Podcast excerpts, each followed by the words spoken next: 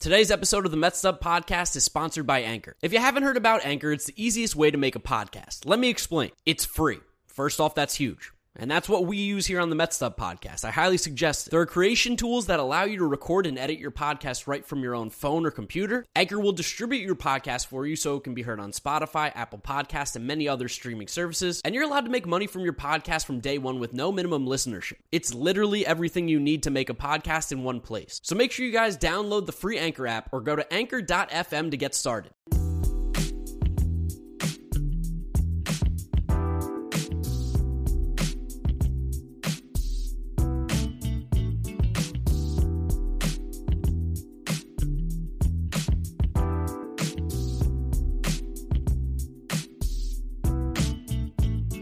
What is up, Mets fans? Here we are back again for another episode of the Mets Up Podcast, episode number 44, talking about the San Francisco Giants series, which is just it's the same thing we've been saying for the last few weeks. It's just not good baseball. The Mets are not in a good space right now, I guess is what I would say. They're playing bad. They've pitched a little bad in this series, and uh, game one wasn't very strong. But the offense still has yet to show up. It has been the problem all year long, and it continues to be the problem as we get deeper into the season. Games are starting to run out here. We are running out of time to make a run at the National League East because that's simply the only way we're going to be able to make the playoffs is by maybe winning this division. And we are running out of time. So, of course, me and James gonna talk about every single game in this series. Follow me on Twitter at DraftNeckMark. Follow James on Twitter at Jeter Had No Range. Make sure you guys are following the podcast. We just did a giveaway of this Marcus Stroman card. So shout out to, I believe it was Sal who won this card. We'll be doing some more giveaway stuff over on our social media. Follow us at MetStup on Twitter and Instagram, as well as subscribe to the YouTube channel if you want a video version of this. The video versions, by the way, have been killing it, guys. Thank you so much for the support on YouTube. It's really, uh, it's, it's surprising how well it's doing over there, but appreciate that. Mets Up Podcast, you can find us there. And if you're listening to us Apple Podcast, Spotify, Google Podcast, literally anywhere where you can listen to them, you will be able to find us. James, how are we feeling after this Giants series? Awful. Yeah. Terrible. Not great. It, embarrassed a little bit. Hopeless, I think, is the word I'm going to use again. It's kind of been the theme of these last few weeks is just hopeless. I almost feel bad that I, I gave a pessimistic view of this 13 game stretch, and I thought the Mets could go four and nine, and boy was I incorrect because no. Mm. four wins is simply unattainable against these two teams. Yeah, four wins would have been really nice. We would have taken Great. four wins at this point. We'd be like, we win four games? Oh my god, that's that's incredible. But no, it's not the case. Nope, not the case. And it all got started off really just horrifically awfully in game one. This was again another moment, as I've been saying this year, where it felt like performance art where social media was ablaze all day with the return of Francisco Lindor playing his first Major League Baseball game ever with his best friend Javi Baez, the double play tandem up the middle, flash, fury, charisma, enthusiasm, and whop, top of the first inning, Brandon Belt home run. I mean, we should have known that before. I, I don't think the news was out before the game, but Brandon Belt's grandmother died earlier that day. And it feels like anytime a family member dies in an athlete's family, they just play out of their mind. And Brandon Belt had like superhuman strength this game. He hit two home runs, and both of them were crushed. Yeah, he hit the one in the first. Yaz hit a two run in the second. LaMonte Wade, who is now high up on the list of Mets killers, I will say, hit another two run in the fourth. Belt hit it again. And then Brandon Crawford, another RBI single in that fourth inning to chase Tylor Megill in far and away the worst start of his professional career. Yeah, thousand percent. Eleven hits, seven earned runs in three and two thirds innings. I don't think anyone had that coming as much as he's been due. We've been saying it. He's due to get hit at some point. Like and he has been a little bit, but he's he's really settled in when he has gotten into that like adversity. This time he just did not have it. He was not he didn't even have command it felt like. No, you can't like grit your teeth and bear down when you're just throwing 60% fastballs down the middle cuz he was really just throwing fastballs down the middle of this game. And like you said, over and over again, we've warned Mets fans that there was going to be some regression coming for Tylor Megill, just how we warned Mets fans back in April, May, and June there was going to be regression coming for Taijuan Walker. You're just really hard to consistently succeed in the major leagues when you're throwing 60% fastballs. Unless you're playing the Mets. Unless you're playing the Mets, yeah, then yeah. you could throw 100% fastballs like Jake McGee, and no one, no one can actually hit you. But the real issue that plagued Tylor Megill this game, like you just said, was his command. He has been pretty good at locating and keeping hitters off balance by using the shadow of the zone so far this season. But Jesus Christ, that didn't happen. He threw 19 fastballs in the heart of the plate this game. 19. Yeah, and for again, any team that's not the New York Mets, 19 down the middle is you're salivating. You're like, oh my God, thank you so much for putting it on a tee. Especially the team that has the most home runs in baseball. And three of those four home runs that the Giants hit were on fastballs in the heart of the zone. And the only one that wasn't was on the slider in the heart of the zone. So Tylor Megill just like simply didn't have it. And it's just, he was never going to live like this forever. It wasn't going to happen. And we should be pretty grateful that we've gotten so much out of him, like at this elite level. And not saying this is like the end of Tylor Megill, like he's going to be awful now next time out. I expect him to rebound very nicely against the Nationals and Marlins. But it felt like it was coming, and the floodgates just opened. He unfortunately also made his second start in a row against the Giants, which, yes. you know, fuck the MLB scheduling again. Unbelievable mm-hmm. that we have to deal with this. And when you're going up against one of the smarter teams in baseball right now, who has gotten production out of guys like we just mentioned, LaMonte Wade, Darin Ruf, we'll throw the names out there. They're getting production out of these guys.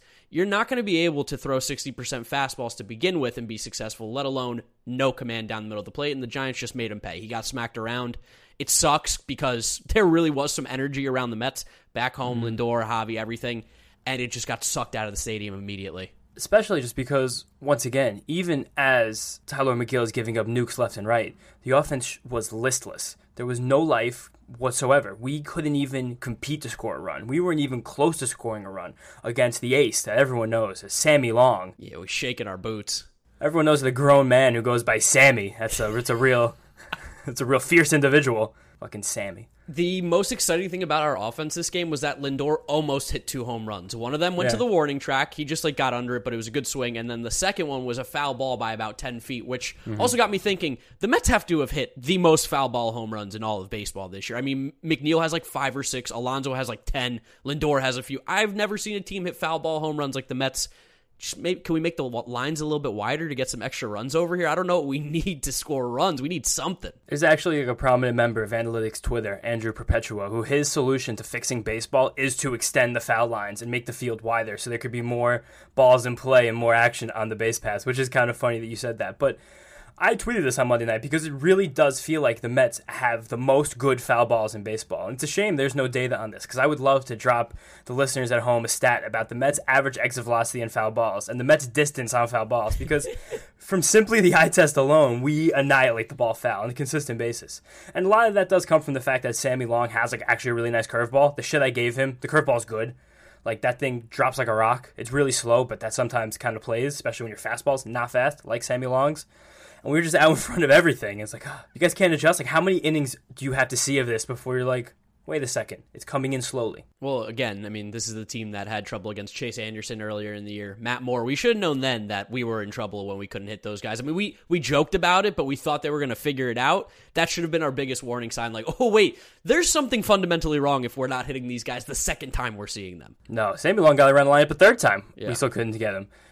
Some people were um, like some people upset. there was a lot of bad takes. I know where you're going with this. Well, there's two takes I'm going with. The first one I'm going to go with there was this instance in the second inning where Javi was on first after a walk, a rare Javi Baez walk. It's actually good at bat. It wasn't good at bat. Javi seems to be doing the things that all these other Mets are doing, but for him it helps, and for everyone else it hurts.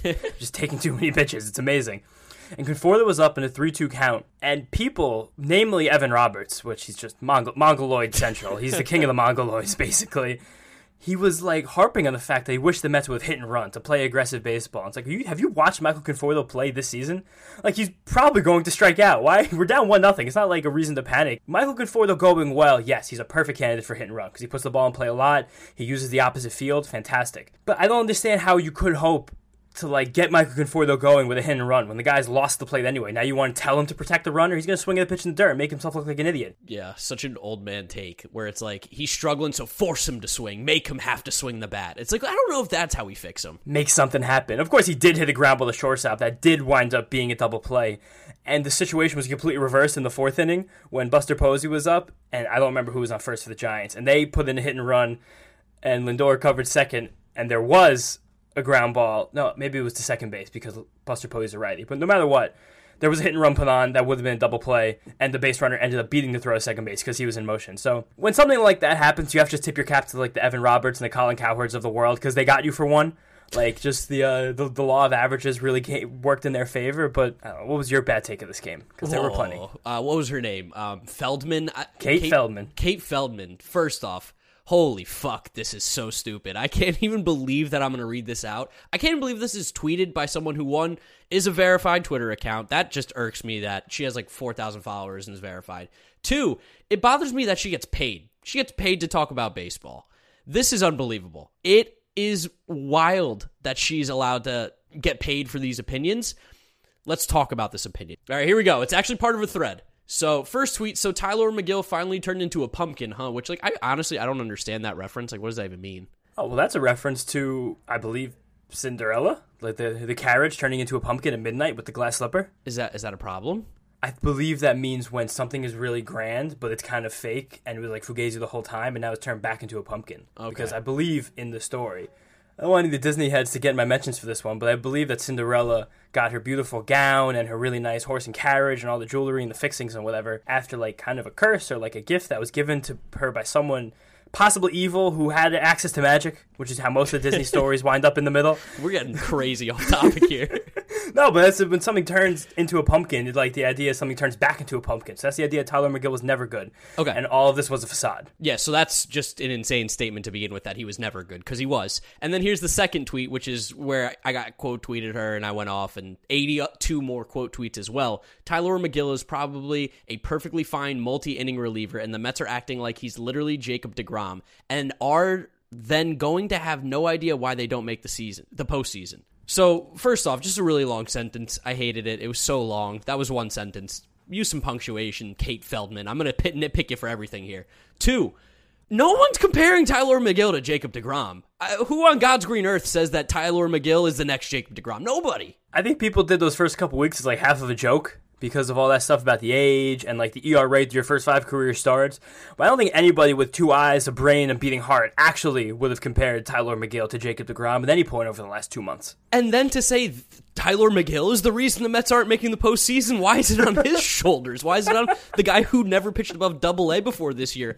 Tylor Megill's performance, he's they're pitching him as a starter the Mets don't make the postseason because of that. No, the Mets aren't making the postseason because this team refuses to hit and change their hitting approach. Tylor Megill has kept our team in it, if anything. I don't understand where this take comes in that, like, he's a perfectly fine multi inning reliever. Like, he's shown he is going to be a very capable starter at the major league level. Never threw a pitch above single A this season. But if we had to rank Mets players on their roster in order of importance to the team's like moderate success yeah. this season, Tylor Megill's easily in the top five. Easily. 100%. He has been so key for this team when we haven't had Carrasco and Syndergaard as quickly as we wanted. And when we lost deGrom, like it's just, it's been a nice addition. Also, to defend Kate Feldman and play devil's advocate for a second, not defend Kate Feldman, but defend one of the bad takes within her tweet, like, um, that was chock full of bad takes. There is a chance that Tylor Megill is not a major league starter, akin to someone like Robert Gsellman as we get down the road, just because he does throw 60% fastballs. He needs to develop more to actually stick as a starter. He probably needs both of his off speed pitches to wind up coming around, just because neither of them are like plus plus. So you're not going to be able to be like a Huascar Ynoa who just throws fastballs and sliders and gets away with it because they're 96 miles an hour and then a devastating slider.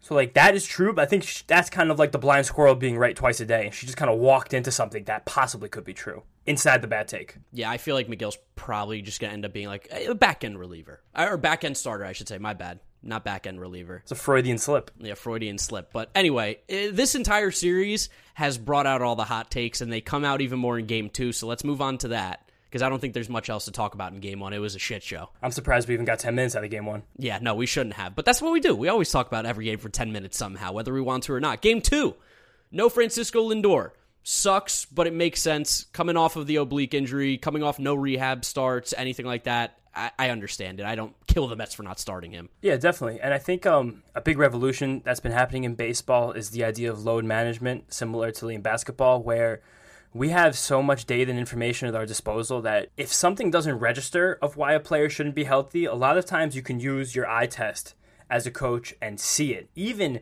if your coaches and trainers actually miss it during the game, we have so much high speed video that, that these guys have access to after games that you can kind of always see when something isn't right. Eno Sarris talked about this in the last episode of Rates and Barrels, but a big key this season, especially, he's heard from analysts, is that when coaches see that a player's at bats like very drastically decline mid game, especially someone coming off an injury or somebody who they know is not 100%, that's an automatic key to not play someone the next day. And you mentioned that Francisco Lindor's first two at bats on Tuesday looked great, and they did. He had great rotation. He looked like he had tons of power. He was turning on the ball and he was lifting it. His last two at bats on Tuesday were pretty abysmal. They were back to April and May Francisco Lindor, where he was lunging at pitches outside and just rolling them over routinely to the second baseman. So I think that when you know this guy has skipped his rehab assignment and is definitely not 100% physically, came back about one to two weeks early from an injury that sometimes ends guys' seasons just based on the um, I don't know what the word is like The how nature. fickle, yeah, the nature and like the fickleness of an oblique, especially for a hitter.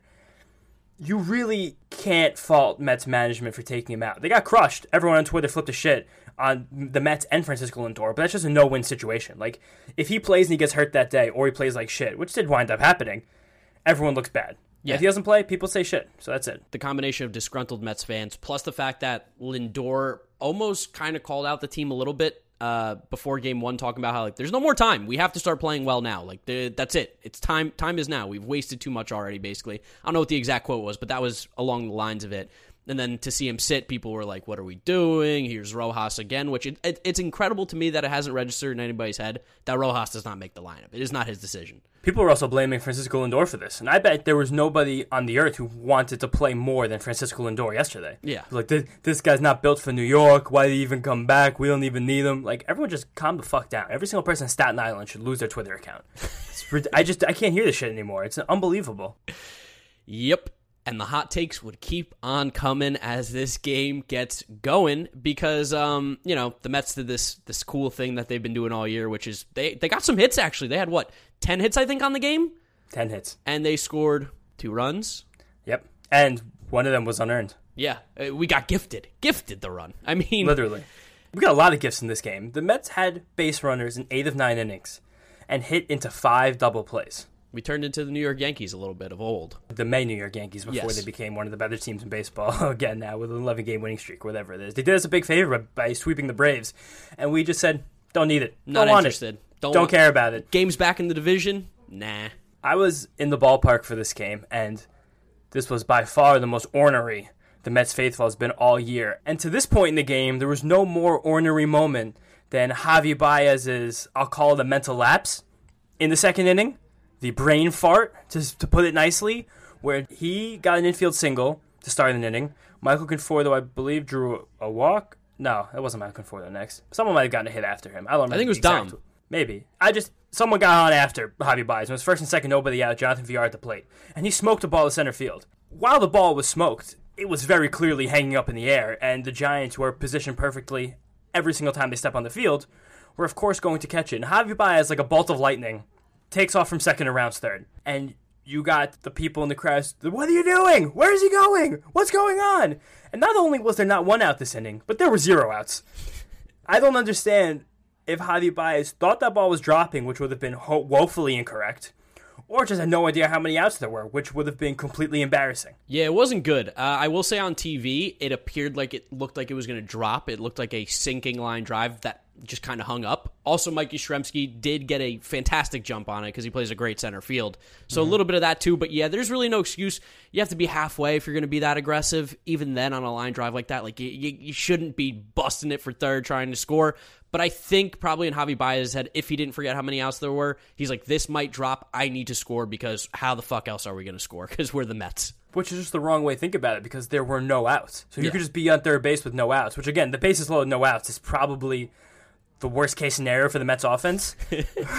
but Gotta like, walk. Jesus- yeah, maybe I, we, we almost did that to win this game, but like, fuck, he just murdered a rally. Like, we could have just had first and second one out, and you're still like in the game. And at that point, we were tied at zero. It was the second inning.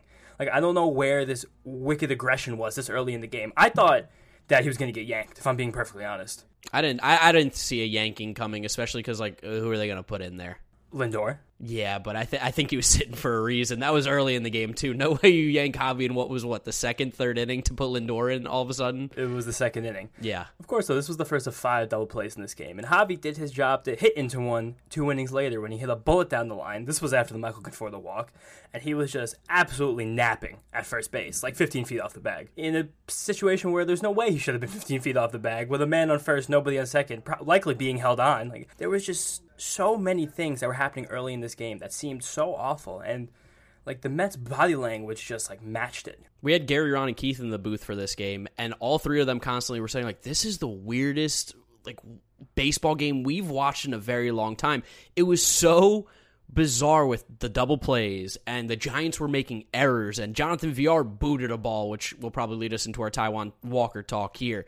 It was all over the place this game. It was again performance art because somehow, despite every opportunity here, the Mets found a way to lose this one. it was even like it was so hot humid like at nine o'clock at night it was just one of those awful new york city nights that you're just at citi field sweating and you just can't even believe what you're watching like you just mentioned this should lead into our taijuan walker talk because we need to mention taijuan walker a guy that we called out over the last six weeks or so has rebounded over his last month and returned to being a pitcher that we trust he threw one very bad pitch in this game that went like 450 feet into left center from Kris Bryant, a fastball down the dick. Tip your cap. That happens. He just annihilated that baseball.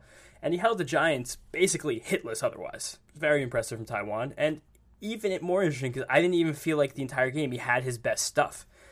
He went four seam heavy again. He threw 38 of them, good for about 50% of his pitches in the game versus just eight two seamers. So that's a complete change that's now happened in Taijuan. There's no more two seam fastballs happening. And while he was keeping the Giants off the board and they weren't getting any hits, he just wasn't missing any bats. He only had seven whiffs on 29 swings and just three strikeouts. And again, but there was only five hard hit balls, so he was doing something right and keeping the Giants off balance and was commanding well. But there was like a lot of warning track power displayed by the Giants in the first seven innings of this game. And while he was like seemingly in control, it did seem like at any moment something was going to go wrong. And then top, top of the seventh inning, Jonathan Villar boots a ground ball. And then there's a blooper that falls in between Jeff McNeil, who was in legit no man's land. Yeah. It, it was like MLB The Show when your controller gets fucked up and you like start dr- drifting to one side instead of running to the place you have to go. That was exactly what happened because he was for some reason like ten feet right of the ball.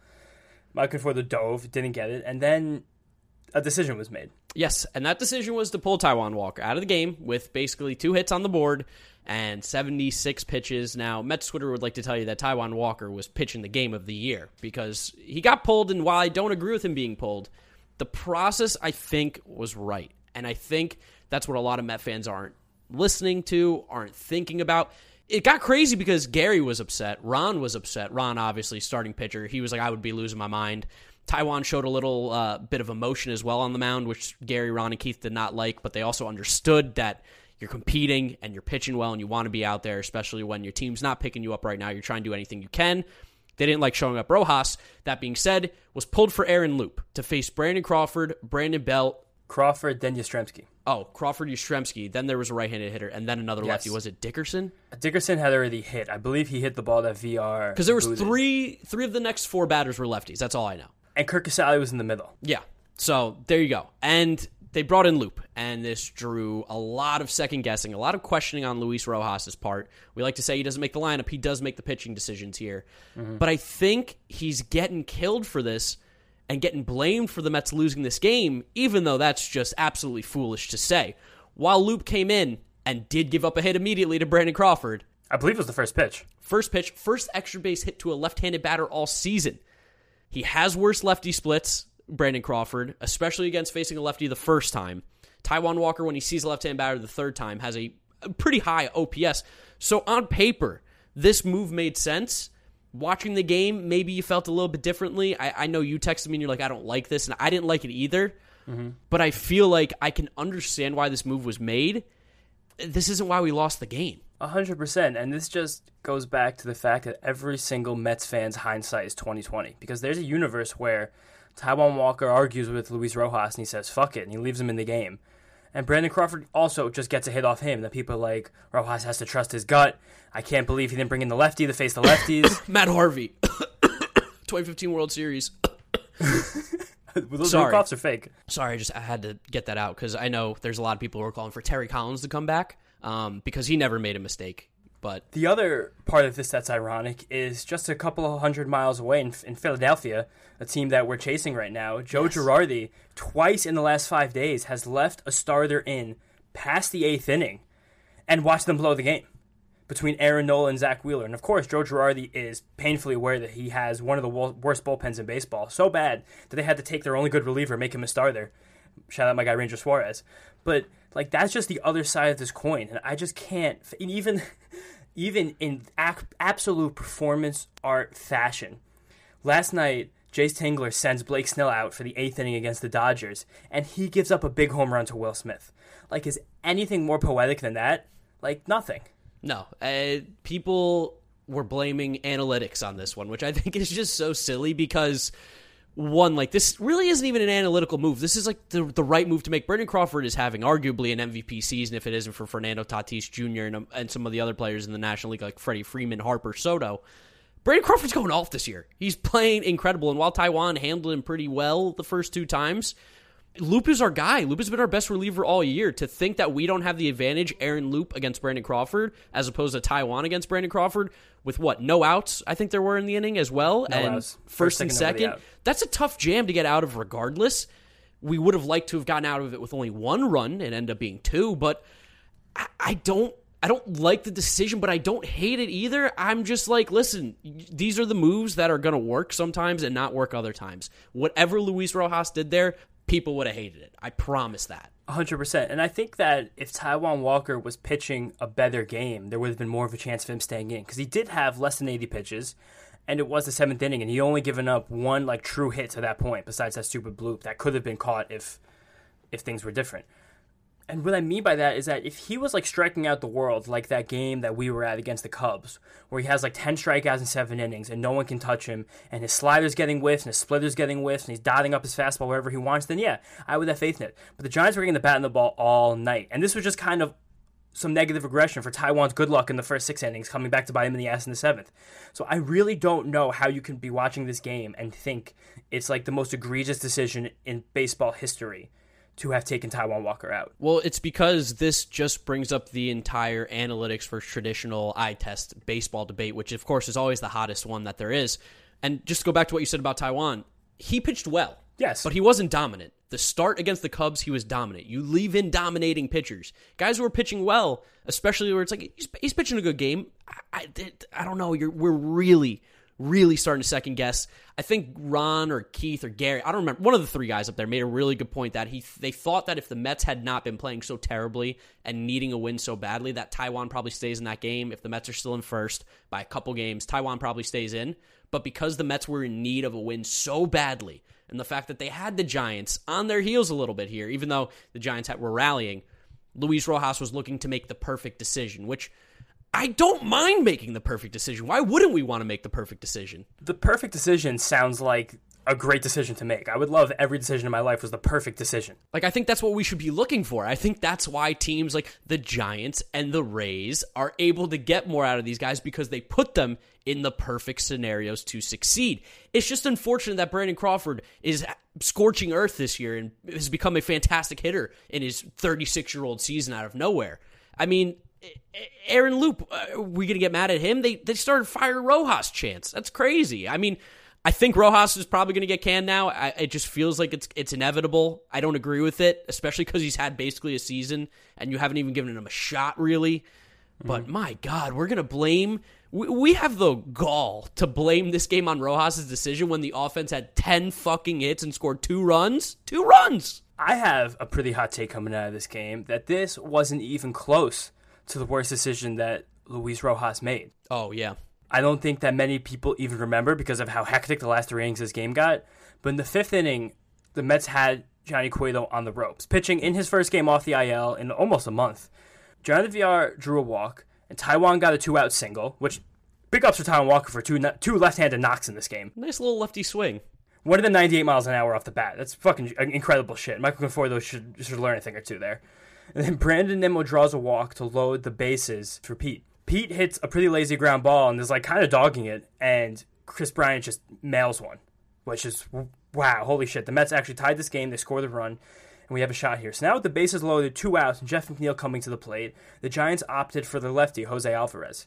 And I was screaming at the top of my lungs that JD Davis should have been sent up as a pinch hitter. Especially, or possibly Francisco Lindor. And I thought at this time maybe Lindor was on the bench because he was getting a night off. But he came in this game two innings later and stayed in for a second at bat and played the field. So I don't really think it would have been that crazy of a thing to bring him in the fifth, or at least give JD the, this at bat against the lefty with the bases loaded, with a chance to give your team the lead. Especially the way Jeff McNeil struggled, especially the way he has not been able to hit left-handed pitching this season, especially the way he has not been able to really rein in his emotions in big spots like this. I thought that was the chess move to make. That is what a team like the Dodgers or the Giants or the Rays would do in a situation like such, with a chance where you can dramatically increase your win probability with one swing of the bat. And that was where I think Luis Rojas needed to make a better move. Giants gave us a gift when they put in that left-handed pitcher. It's not a guarantee that JD comes up to the plate and does anything better than McNeil, but again, no. going back to what I just said and we've been talking about with these Giants and Rays teams, you put your team, you put your players in the best chance to succeed. Jeff McNeil's chances to get a hit off of Alvarez are far worse than JD Davis's chances to get a hit off of Alvarez, the left-handed reliever that one, if there is a big decision I feel like to question, that might really be the one because they had a chance to really break that game open. Definitely, especially because Jeff McNeil came out of this game two innings later. Yeah. Like, if this was something that was even on your radar at all, why wouldn't it have just happened? Like, I just can't seem to wrap my mind around the fact that this wasn't even a consideration. And it was crazy because as this pitching change was happening, JD Davis was stirring in the dugout. I saw him take things out of his pockets, and then he like went from the rail and back, and then he didn't he didn't show up again until midway through the at bat. So it seemed like maybe it was a consideration. Again, this is just all my view from like the 400s level into the dugout. But I just think this was such a slam dunk move, and the move that the best teams in baseball make. Yeah, I agree. I think that's definitely a, a bigger issue than the Walker one. Uh, people are going to care about the Walker one more because it's easier to talk about, it's easier to explain, and it's easier to be, you know, the Monday morning quarterback. Hindsight's twenty twenty because you say left Taijuan Walker in. There's no shot. There's a there's a chance Taijuan Walker gives up a three run home run there to Brandon Crawford. It's just it's how it could go. It was a good shot, and I will honestly tip my cap to Aaron Loup to getting out of that inning just giving up the one run because he had now at that point well two runs, two runs, correct, two runs, yeah, the two run double. He the man second, nobody out and a bunch of righties coming up, and he, he bared down. He got he made some plays. They tried to catch him sleeping. Austin Slater tried to take third, and someone actually got Luke's attention. We got him out, which was that was good heads up play by the defense. You like that we're playing there, but all the air was let out after this, and we just didn't really have a shot afterwards. Faded into the night. We saw Tyler Rogers come up, and while Tyler Rogers had a good year, there's no reason to not hit Tyler Rogers. It really isn't. It's not not hitting Tyler Rogers. It's appearing that you're completely unaware that Tyler Rogers exists. The Mets faced Tyler Rogers a week ago. You should have video of Tyler Rogers all over your scouting reports because you know you're going to face him in another three game series, and you just saw him. He throws the slowest pitches in baseball. He is a submariner. Like, how are we not studying up on Tyler Rogers? The Mets' three batters that inning just seemed woefully unprepared. They were swinging out of their shoes at 72 mile an hour curveballs and 83 mile an hour fastballs. This was the only inning of the Mets game that they did not have a base runner. It's like when we faced Cesar Valdez of the Orioles, except this guy just throws submarine. Yeah, but we won the game against Cesar Valdez. Yeah, we did not win the game against the Giants here. Like you said, we did not get a base runner this inning against him. That really stunk. And then the ninth was exciting ish. Yes. Uh, also, like, God damn it, Mets, fuck you. Stop getting me into these games when you're just going to let me down. There's been too much of that this year, and it happened again in the ninth. We were given gifts from the baseball gods. They said, Here, we, we've tried to give you everything. We'll give you two more. Here's two errors for you. Brandon Belt dropping the pop up, uh, which was wild. I've never seen Brandon Belt do that. I don't think that's anywhere near as wild to the dropped can of corn. Well, that's even crazier, yeah. That was one of the craziest plays I've ever seen live in the baseball game. Which is interesting because this also almost happened in game one between, I think, Dickerson and Yastrzemski. Now, Yastrzemski wasn't in center. I think they had Slater in this time because mm-hmm. of the pitching matchup. But they collided in the outfield, basically went after the same ball Clank drops. Mets are still alive. We got another chance, even though the game should have been dead and over with. And Francisco Lindor coming up, shit felt kind of like, I don't know, it felt kind of like poetic for a moment there. It's like the third time I've used that word in this episode, but something felt like it was in the air, and he just popped up on the first pitch. Popped it right up. And that is on the heels of probably the worst at bat he's had all season against Tyler Rogers in the seventh, where he he looked at the fastball and then he swung at two pitches that were thrown 57 feet. and it just seems like abundantly clear that he might not be ready. Yeah, it was it was so painful to watch that, and then of course we got Pete coming up as well, popping up with the bases loaded to end it. Nimmo Nimmo worked a great at bat in between to Yes. draw a walk. Had a couple nice foul balls. Wasn't like passive Nimmo drawing walks. He was Couple out there nice swinging foul the bat. balls. and we had a lot of great foul balls this game. That's had some amazing foul balls all night. But Pete let us down a little bit here. He, but he had a good at bat, but like also Very good at bat. but also like not really in the fact that like these pitches were like down the middle and he kept fouling them off, fouling them off. It looked like Pete was trying to work a walk. It didn't feel like Pete was trying to get a hit there. I don't like to hear that. Hittable pitches, very very hittable. You want to talk about heart of the plate? Ty, uh, not Tyler Rogers, Jake McGee was throwing them in the Oh God. heart of the plate, and all he was throwing was fastballs. And Pete seemingly was just like, "I'm going to keep fouling him, to keep fouling him, to keep fouling." him." Jake McGee only throws fastballs. That's his thing. He Yeah. did drop the changeup to actually get Pete to hit the ground ball, which you knew was going to happen because he just threw him five straight fastballs. And like Jake McGee throws eighty percent of his pitches ninety three mile an hour fastballs. He will like usually put them on the edges, but it's ninety three mile an hour fastballs every single pitch. Like at some point, someone has to get around on one, and we didn't that entire inning. Yeah, no, we didn't. We we just we just stunk. We went ten hits, two runs, five double plays, a questionable pitching change, a questionable hitting decision with pinch hitting, bad baseball, bad baseball all around by the Mets, and that's kind of just been the theme of the last two weeks and this series again.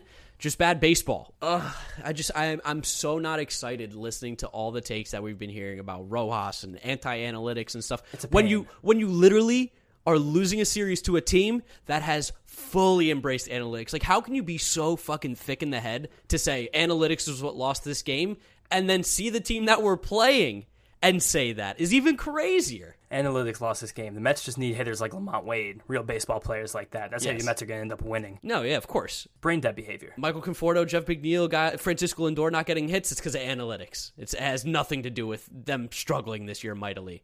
Annoying, whatever. Lead us into game three.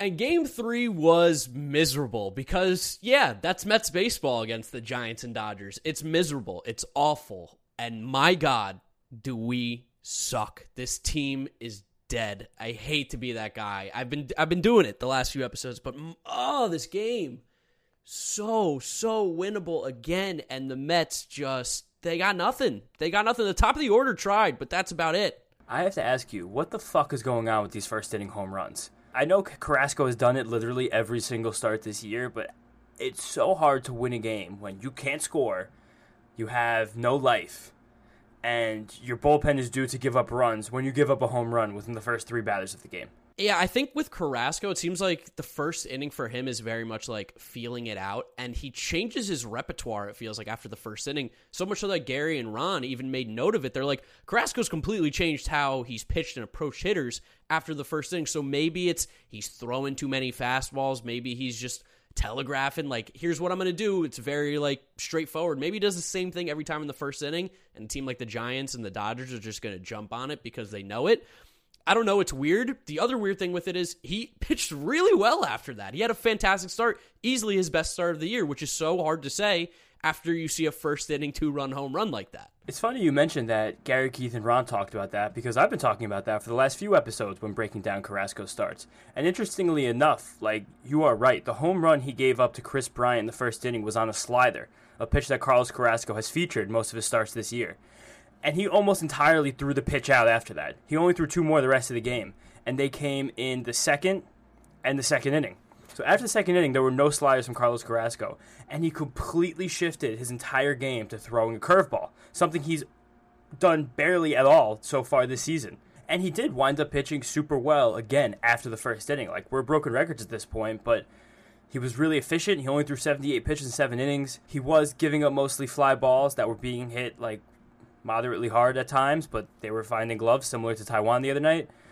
And every single ground ball the Giants hit off of Carlos Carrasco was converted for an out, which I thought was a pretty cool fun fact. No, it is really nice. It also helps that we had, you know, Lindor and Javi Baez up the middle for this game, which they're just vacuums up the middle. They're going to make all the plays. They're two of the best gloves in the game up the middle. It makes sense why the ground balls are working. It just it just sucks that like you said we start off in a hole and for this team that seemingly needs every single thing to go right for them to even maybe win a game. I mean, we had it in game 2. Everything went right for us and we still lost that one.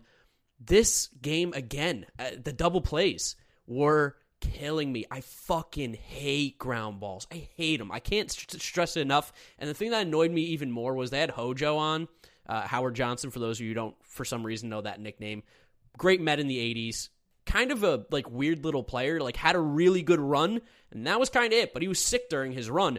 He was talking about hitting approach, and they asked him like, you know, this was kind of not how you approached hitting. What's your thoughts on it? And he did something that makes me cringe, and I know it's going to make you cringe. And he's like, these launch angle swings. And it's like, oh, it's not what it is. And to hear that and then watch the Mets ground into what? Three or four more double plays this game. It's like, how can people still not understand that? One, it's it's not a launch angle swing. It's an it's an effort to hit the ball in the air. It's, it has nothing to do with like your swing has to match a launch angle. No, it's the idea of hitting the ball with rise, hitting the ball with lift, hitting it with some authority. You hit the ball on the ground, you're going to make outs, and that's what the Mets did again. And it's just like I don't. It's impossible to not hit ground balls. And yes, Alex Wood I think had like one of the highest ground ball rates in the league. But the idea that the Mets seemingly just don't hit the ball in the air for any sort of power outside of Pete Alonso is so incredibly frustrating. I can't even sympathize with any Met fan who thought we were going to hit Alex Wood. Like Alex Wood is the archetype to just destroy the Mets. He is. There's no shot. Dominic Leone was the only Giant this game to throw a pitch over 95 miles an hour, which oh God, I think that might have been true honestly for like the whole series because we didn't face Kevin Gausman. They just don't have a lot of arms that have that kind of stuff, if any. And that's that's a recipe for disaster for the Mets. Well, not that we we also can't hit hard fastballs. We definitely can't hit soft breaking balls either. No chance. No. We, we can't hit sinkers, we can't hit fastballs, we can't hit sliders, we can't hit curveballs, we can't hit changeups. Um, here we go, guys. We can't hit. Outside of Pete Alonso and Brandon Nimmo, this team can hit. And let me go on my Brandon Nimmo rant right now because it's fresh on my mind. Fucking, I hate instant replay at times. It's so stupid. It's so dumb. The Giants made the right call. Of course you like people. I put out a tweet and people were like, "Oh, you're mad that the Giants did the instant replay." No, I'm mad that Brandon Nimmo is off of second base for literally a thousandth of a second. A thousandth of a second. He's safe. He touches the bag before he gets tagged. He slides over it, and for I mean this much, he's off the bag. If you're watching the video version, it is you could fit a piece of paper between there. And for some reason, he's called out. I mean, we've seen instant replay miss easy calls. One with Brandon Nimmo against the Yankees this year, where he was clearly on first base before Luke Voit caught the ball and they called him out. So I don't understand why instant replay is so inconsistent. The Giants made the right call. He was technically off the base, he was technically out. One, that's not what instant replay is for. It's not for the plays that are like you're trying to steal one there. It's supposed to be for the erroneous calls. And then two, why, why where's the consistency? How can sometimes they be out, sometimes they be safe? There's just there's a clear issue with instant replay and I sound like a broken record and I sound like an angry Mets fan because I am.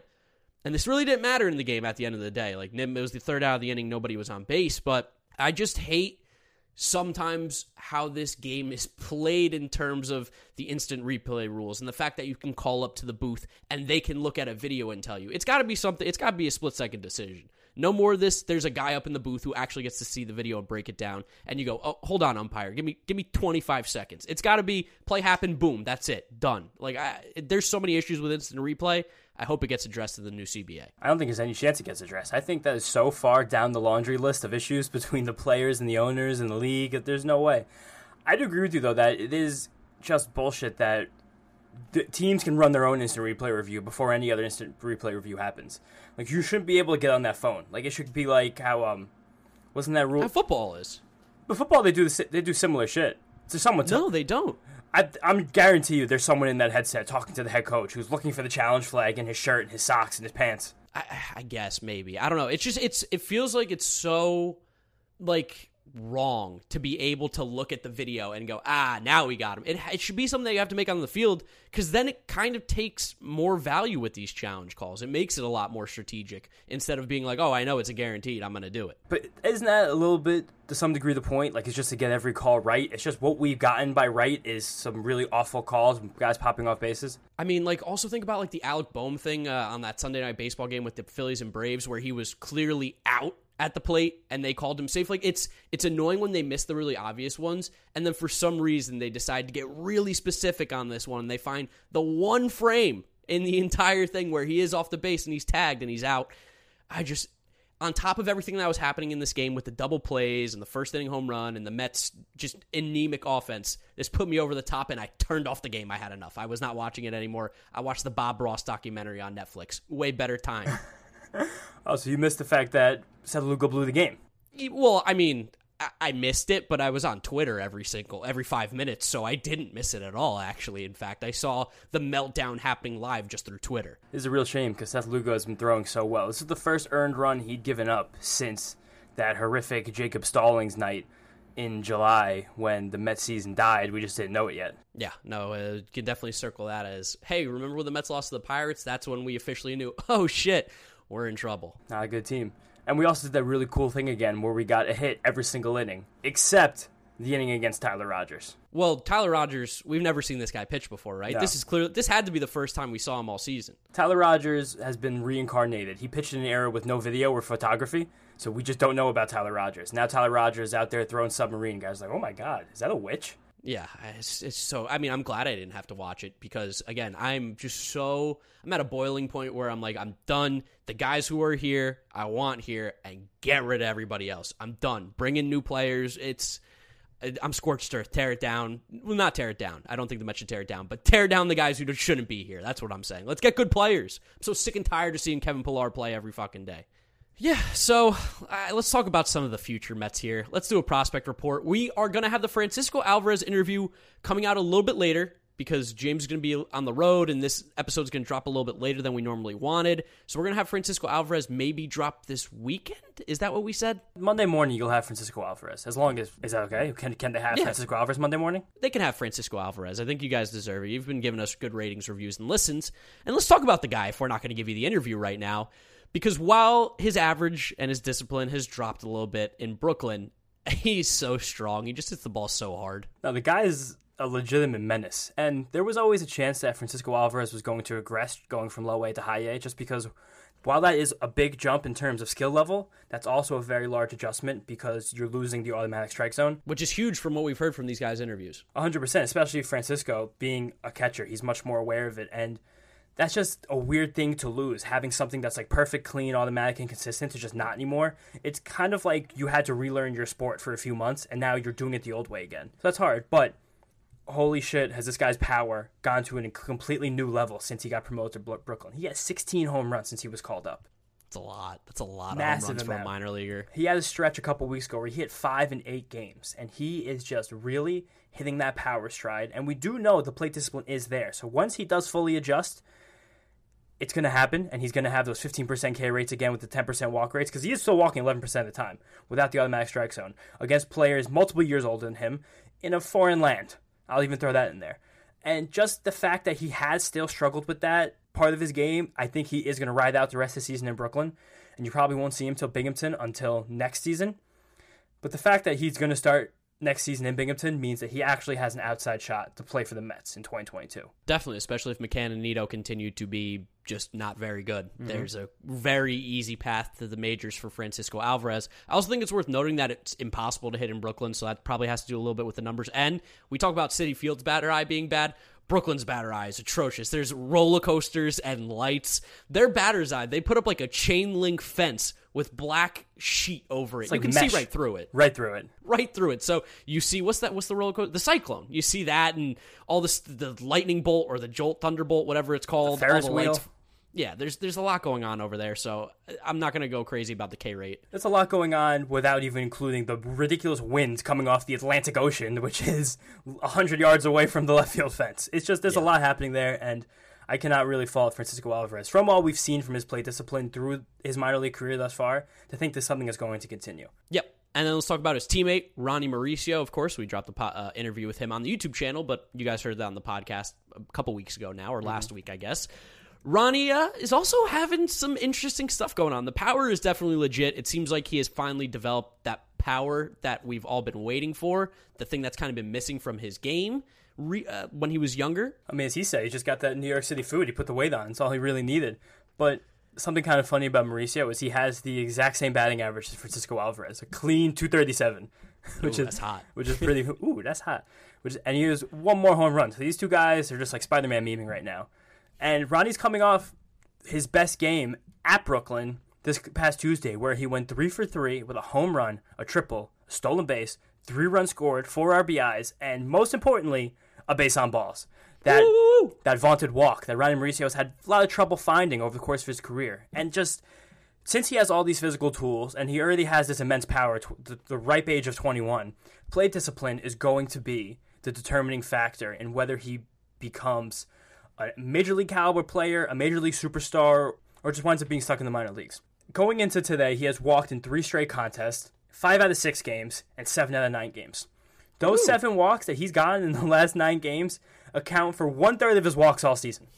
Oh man, we're talking Amed Rosario numbers over Hundred here. percent. This this also coincides a little bit with our you know meeting him. So I don't want to give too much credit to the Mets Up podcast for getting Ronnie Mauricio to start walking for the first time as a pro, but it's a pretty big development. I I think we might have something to do with it. Yeah, and also uh, another guy that we talked to, Jaylen Palmer, he got his first home run. Yeah. That happened after we talked to him too. So we will uh, somehow, a roundabout way, we'll take a little credit for these guys playing well. A touch, just a little bit. I think that uh, the guys in Brooklyn, the guys in Brooklyn, we remember in the Mets Up podcast. Of course, for sure. Now let's talk about some of the guys in Binghamton.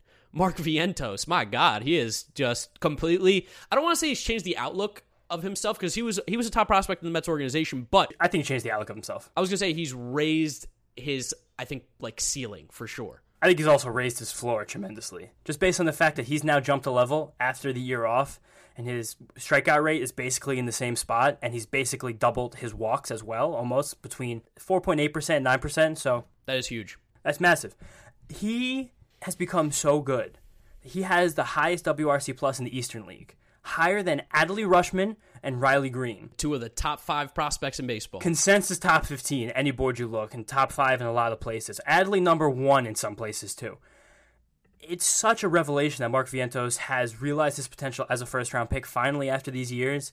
And while there's still a long way to go in his development, because he's going to start next year in AAA, like no doubt about it, and he doesn't really have a defensive home, it's pretty comforting to know that at worst, this guy is going to be able to hit enough to make an impact on the major league roster, especially because with Brett Baty's promotion, Vientos has now played 12 games in left field at Binghamton. And while we don't have that many defensive uh, stats or metrics to look at for minor league outfield defense, he's made no errors, and that is good enough for me. that means that he can't be worse than Dom Smith. So that's all I need to hear. We've been playing Dom Smith out in left field for over a year now. So eh, he can't be worse than that. That's what it sounds like to me. Maybe we should have made Dom Smith a left fielder when he was 21. We could have had a shot here. I know, right? I think actually, I think he was too too chubby back then. you know, he was he had a little bit of weight on him. And then there's some other guys in uh, Binghamton that are actually hitting really well. Jake Mangum, who I, I talked about him at the beginning of the year, big Jake Mangum guy over here. He's playing really well. Carlos Cortes, former Gamecock. I mean, the SEC is represented in this Mets farm system. I love to see it. Both of those guys, top 25 in WRC plus in the Eastern League as well. Yeah, definitely. And Mangum is the guy I really want to focus on today because while Cortes has been hitting all year, and it's pretty positive element that he has been able to hit all year, Mangum had a really tough stretch to start his career in Double A and has been an absolute house on fire for the last month or so. He's riding a 13 game hitting streak right now where he's hitting 458 over that span, and he has put up a home run in back to back games, showing off power that not a lot of scouts thought he had as like a fifth or seventh round pick, whatever he wound up being. Yeah, he showed almost no power uh, in college. He hit like I think like three or four home runs a year. He was an average guy. Average guy played good outfield. That's what he was. Seeing a little bit of power here is nice because we know he can swing the bat for average at least. Definitely. And he has been playing reportedly a good outfield. He's made multiple diving catches over the last couple of days. Three in one game on Wednesday night, which is pretty funny. If anyone follows Jacob Resnick on Twitter, he's always posting great videos of the Mets minor leaguers. And while we have learned from defense metrics and analytics that diving catches do not really signify being a good outfielder, but I'm at least confident that Jake Mangum will be a plus corner outfielder if he does not stick in center, just based on his athleticism alone. I was about to say it tells me that he's an athlete. If you can dive, Yeah. there's a difference between a diving catch and a sliding catch. Dom Smith is the master of the sliding catch. Jake Mangum, Brandon Nimmo, we're gonna lay out and we're gonna dive. I like to see that. That means you can at least move your body in an athletic movement of some sorts. Move your body in athletic movement. We're going to put that on a sticker. Yes. just to flip to the other side of the coin here, the one guy at Binghamton who is struggling with the bat is Brett Baty. His WRC plus has sunk below 100 over the last uh, week or so, which means that he is now worse than league average at that level. Which I don't want to say it's concerning because this is his first um, This is his first introduction to double A pitching, but he's also like 37 years old, so I'd like to Playing see guys his age. I'd like to see him like be a little bit better against guys his age. He's striking out 26% of the time, but that's like exactly where he was in Brooklyn, just with way less extra base hits. Even though the power is still there with five home runs in 34 games. So don't be alarmed, but maybe this guy's just not on like the ridiculous meteoric trajectory that we thought he was about a month ago when Fangraphs Yeah. put him in the top 30. Yeah, wasn't your your bold prediction again? Bold prediction. Wasn't you saying he could be the DH opening day if we have a DH or something like that? Yeah, DH opening there that we could see him with a September call up. Maybe I'll pump Yes. the brakes on that one. Maybe maybe mid year 2022.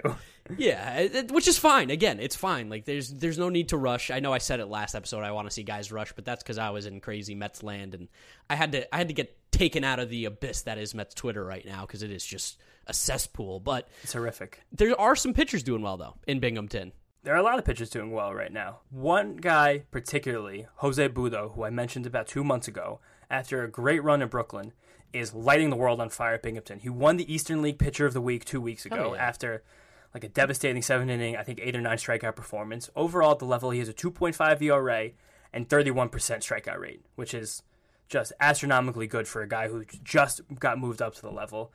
He has command of two off-speed pitches, a very good slider and a, very, a good slider and a very good changeup. The fastball is not super exciting, but if you have two off-speed pitches, that at least gives you like a massive leg up at that level. And he's going to be on the 40-man roster this offseason because he is Rule 5 eligible. So there's a good chance we see my boy Jose Butto at Citi Field next year. Another guy who's very under the radar, who's been pitching well for Binghamton, is someone by the name of Jared Robinson. The Mets picked him up this offseason after he was uh, let go by Cleveland. He's so he's a little bit of an older dude, 26 years old, and he has a 34% strikeout rate at Binghamton, a 3.8 ERA, which the ERA is pedestrian, but in the minor leagues, you really want to look more towards swing and miss stuff, strikeouts, missing bats, because a lot that goes into ERA. Minor league minor league fielders are much worse than fielders at the major league level, so that kind of thing can not really mean everything sometimes. But he has a very legit slider. He sits mid 90s with the fastball. At worst, Mets might have gotten a competent reliever for free, which is pretty fucking cool. Yeah, no, that- is cool to see. Uh, don't know a lot about these guys, but I know that Jose Butto has been a guy that you've been talking about a little bit. So I'm excited to see that he is still pitching well, and maybe is a guy that we can look to in 2022, like you said. And then there's also one more guy that I think is deserving some mention here because he was a draft pick last year, fifth round pick. I think he came from the University of New Orleans, which is not a baseball hotbed by any means. Is it Eric Orz? Orzy? I don't know how to pronounce his name. I would say Orze, and then maybe we'll, we'll find out for the next episode. He's pitching well. He's jumped up all the way to Syracuse after starting the year in Brooklyn.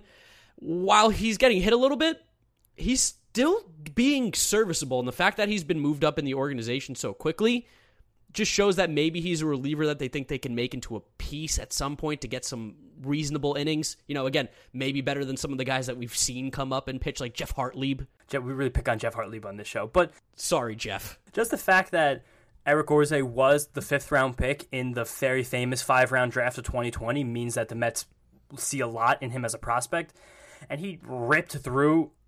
Uh, ripped through the leagues in Brooklyn and Binghamton. He had a 35% K rate in Brooklyn. I think like a 38 or 39% K rate in Binghamton with ERAs in the twos at both levels. And he still has a 28% K rate in like five or six appearances so far for Syracuse, just getting hit. What's going to happen? Because he was pitching in single A two months ago. So I think he is someone that we're going to see probably on the 40 man roster this offseason and could definitely see him become one of our depth relievers very soon. And then just quick little check in on some guys that we've been talking about throughout the year who are struggling a little bit here.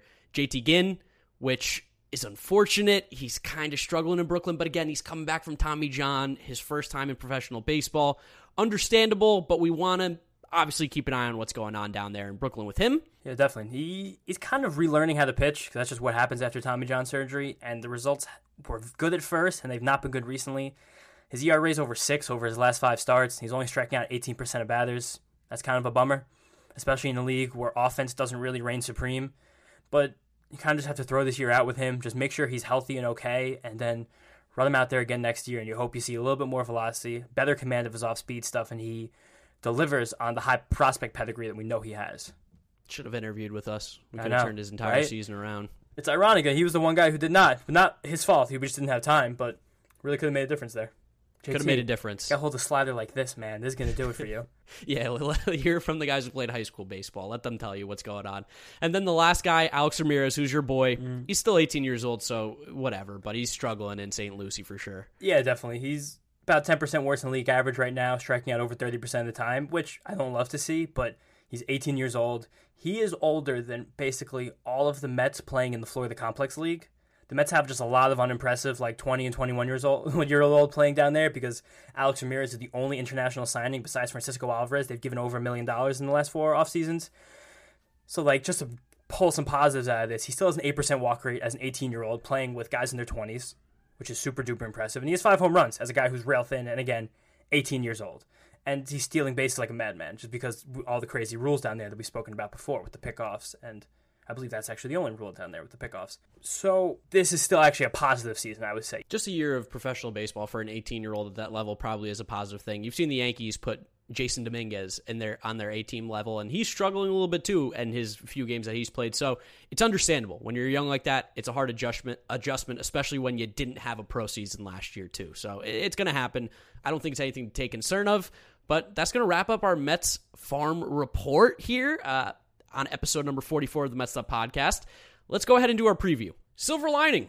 We got the Washington Nationals coming up, and boy, does that team stink more than the Mets. But I guess anything can happen with the way that this team's playing. If you put up two or three runs, you are going to lose to the Nationals. I don't care how bad they are. Every single team in Major League Baseball can score two or three runs on a given night. The Orioles have been scoring 13 runs the last few games against the Angels. So, I mean, we got a shot. Who are they pitching? It doesn't really matter. I don't know. You want to know the names? I'll tell you the names. Yeah, let's find out who these jokes are that are going to be throwing against us. Friday night, Paolo Espino. Sick. Sick. Can't touch him. No, we can't hit him. No chance. Saturday evening is Sean Nolin, who I just saw the name Nolin. I had to click him because I, I didn't know the first name. N O L I N, I believe, too, right? Yes, yeah, yeah. Do yeah. you have a language of origin too? Uh, maybe uh, German. I think it could be Polish. I don't. I'm not sure. That's a fair guess. And then on Sunday we have we have the vaunted ace Eric Fedde ready to ready to snatch our hearts. Fetty Wap, that dude. Fetty Wap. If he's not going to throw well, he's going to at least drop a banger. Ah, God, if we can't hit these guys, it,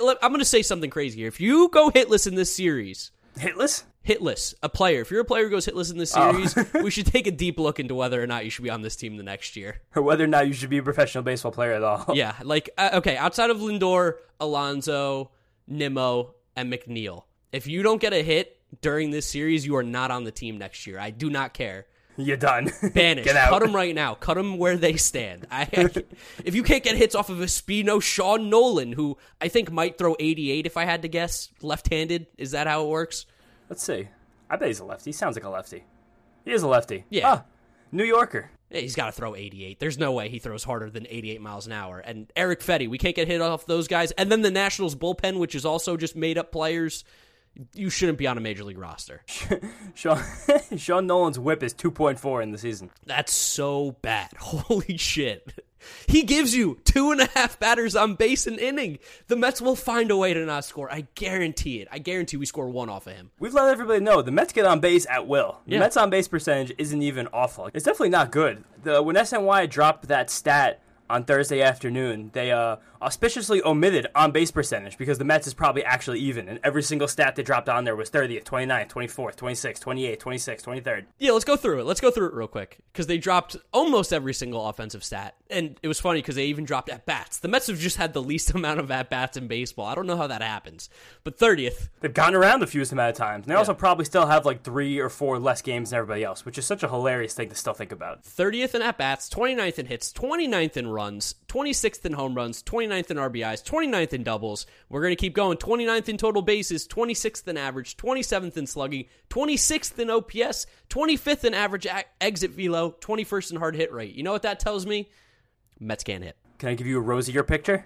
Yeah, give me a rosy picture. Mets are 20th in on base percentage. Whoa, only the bottom third of the league, but we're the best of the worst. We're right there. We're right there. Ahead of the Marlins, ahead of the Royals, ahead of the Mariners, ahead of the Cubs, the Tigers, the Cardinals, the Rangers. These are juggernauts. Those are some really tough teams to beat, let me tell you. You know, behind behind the Diamondbacks. Of course. Wow, that's bad. God, can you can Mets up listeners, can you even name the four guys on the Diamondbacks team right now? I don't think you can. That hit. I think the top four of their order I could probably name. All right, go go for it. I just want to try this out. Let's see. Um, Josh Rojas, Ketel Marte, Dalton Varsho, Eduardo. Oh, to trade Eduardo Escobar. Yeah. Fuck. Pavin, Pavin Smith. Maybe. Is Dalton Varsho even playing? Dalton Varsho's been scorching hot for the last two weeks. Okay, good. I have some autograph cards and we're going to sell those.